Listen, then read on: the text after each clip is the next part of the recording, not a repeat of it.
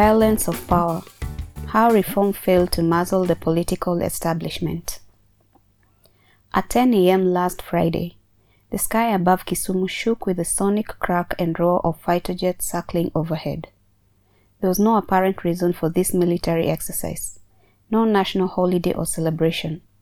Yet everyone below looking up knew exactly what was happening. Ahead of a planned announcement from opposition party National Super Alliance, NASA that day, the central state was sending a warning. Its message in the sky was not a new one. In what is arguably the most iconic photograph of opposition protest from this year's election in Kenya, a single protester faces two military lorries and faced beneath arcs of water cannons and rising tear gas. In the foreground, as if a watermark of the moment, a Kenyan flag held high. This image of defiance, one every man against the violent, faceless state machine, came to define the antagonism with which the state has treated NASA supporters, led by longtime opposition leader and former Prime Minister Raila Odinga. But it is also an image of posturing in bad faith and intimidation that has no place in a post reform democracy, or so it would seem. The events that have unfolded since August 8 suggest that the Kenyan state has regained a monopoly over instruments of political violence. The environment in which this year's election took place included the all too familiar peace at all costs narrative, as well as the decommissioning of ethnic militias that, for much of Kenya's history, were part and parcel of campaigning for office. This year, in a manner much less contested than that of Kibaki, Uhuru's immediate predecessor, State actors openly intimidated the opposition, civil society, and the judiciary, and above all, killed, raped, and terrorized civilians. According to the Kenya National Human Rights Commission, 76 people, including 10 children, had died from opposition protests and police backlash by the time Uhuru Kenyatta was sworn in for his second term as president on November 28. A joint report by Amnesty International and Human Rights Watch submits that the police behaved appropriately in some instances, but in many others, shot or beat protesters to death. After a protracted election process, Uhuru Kenyatta and his deputy William Ruto were re-elected for a second term in office. Their victory from the original election on August 8 was overturned by the Supreme Court due to irregularities in results transmission. The rerun on October 26 was boycotted by NASA, resulting in a landslide victory for Uhuru. Kenya, currently in its sixth electoral cycle since the return to multi-party politics in 1992, has undergone democratic reform for years, including the promulgation of a new constitution in 2010, which fundamentally altered the balance of power. One central promise of liberal democracy is that multi-party elections and institutional reform can cure political instability, encourage participation in public affairs, and increase responsiveness to popular demands. So why does the political establishment seem more empowered now than ever? Kenya's 2017 electoral experience raises concern about the protest for democratic consolidation for the rest of the continent. In the aftermath of the 2007 elections, Kibaki attempted to deploy the security machinery to quell opposition but did not succeed. Announced as the winner amidst extreme controversy about the veracity of results, Kibaki was sworn in for his second term in a covert, highly secured environment.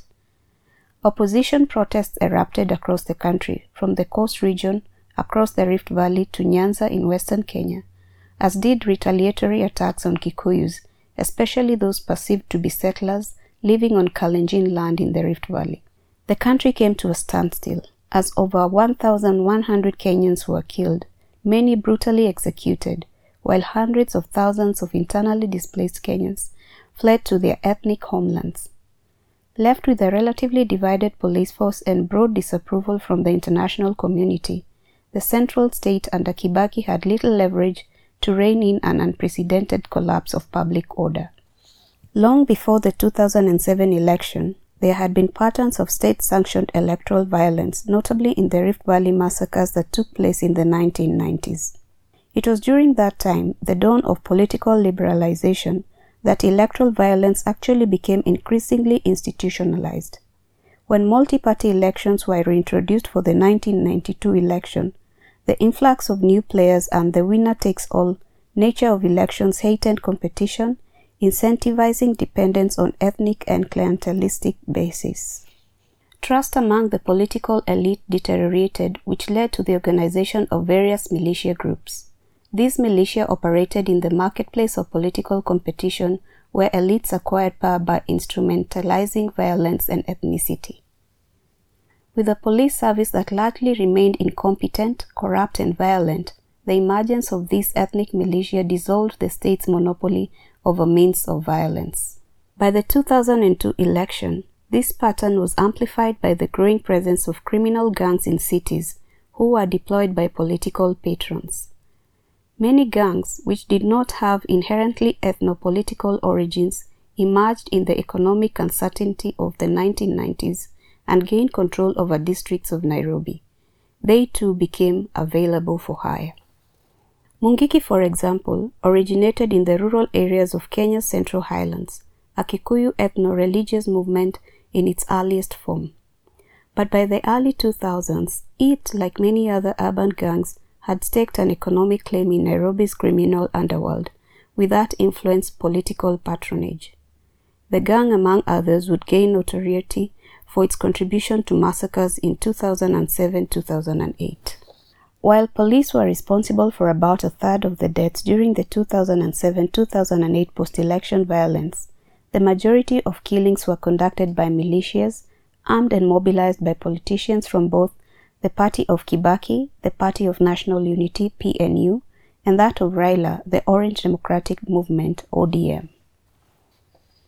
In the chaos that erupted after Kibaki swearing in, Kalenjin youths were said to have killed scores of Kikuyus, women and children included, throughout the Rift Valley, according to the Kenya Trial of Crimes Against Humanity at the International Criminal Court ICC, and in reports of human rights abuses. In response, Mungiki was deployed to conduct retaliatory attacks on ethnic communities deemed to be supporting the opposition such as the Kalenjin, Luo and Luhya, who resided in the Rift Valley towns of Nakuru and Naivasha. However, compared to Uhuru's experience since 2013, when he came into power, the physical appearance of the security apparatus during Kibaki's regime was not a true reflection of its ability to demobilize the political opposition. Though institutionally, the police force was much the same as it was in previous regimes, under Kibaki in 2007-2008, it could not guarantee the power that matched its appearance powerful, violent, legitimate, forceful.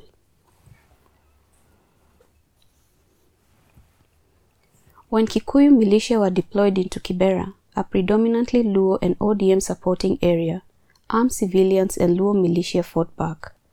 Perhaps what best exemplified the toothlessness of the formal security infrastructure in 2007-2008 was the murder of the much publicized administration police, AP, by civilians after the officers were caught in opposition strongholds masquerading as PNU agents observing in voting centers.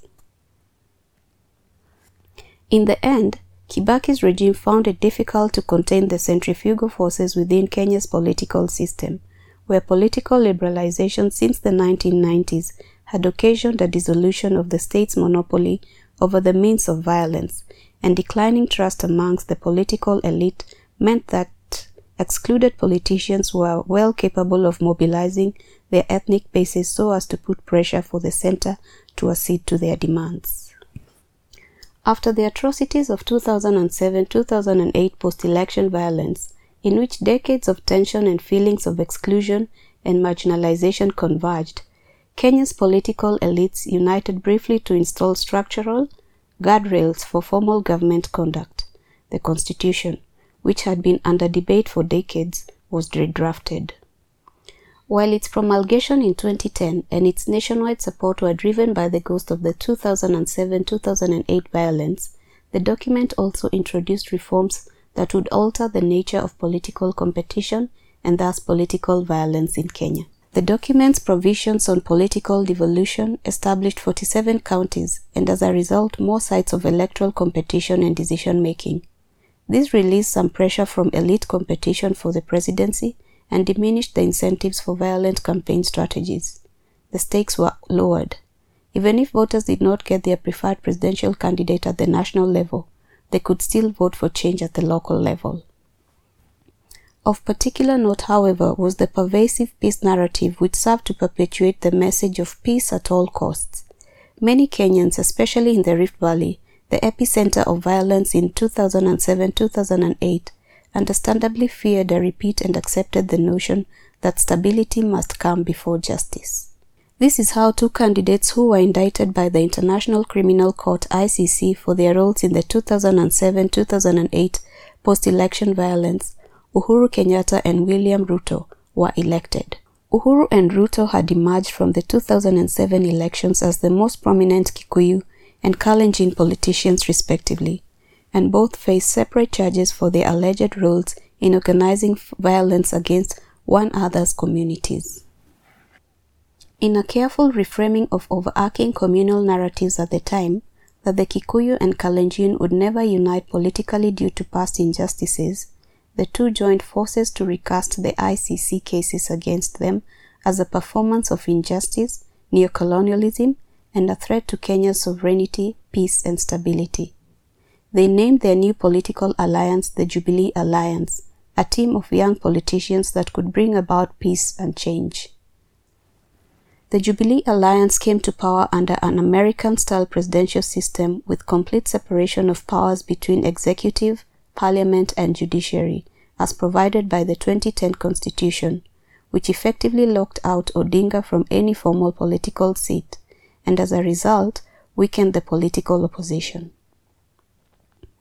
Unlike in 2007, where ODM's leadership was comprised of politicians, including Ruto, representing a wider base of ethnic constituencies, and as such posed a more robust threat to Kibaki, the Jubilee Alliance dominance was buttressed by the majoritarian presidential system it took over, albeit with only a slight vote margin.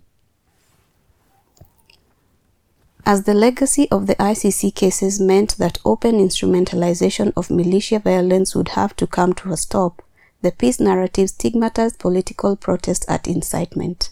Protest was looked down upon, cracked down on, and basically became less popular and less effective.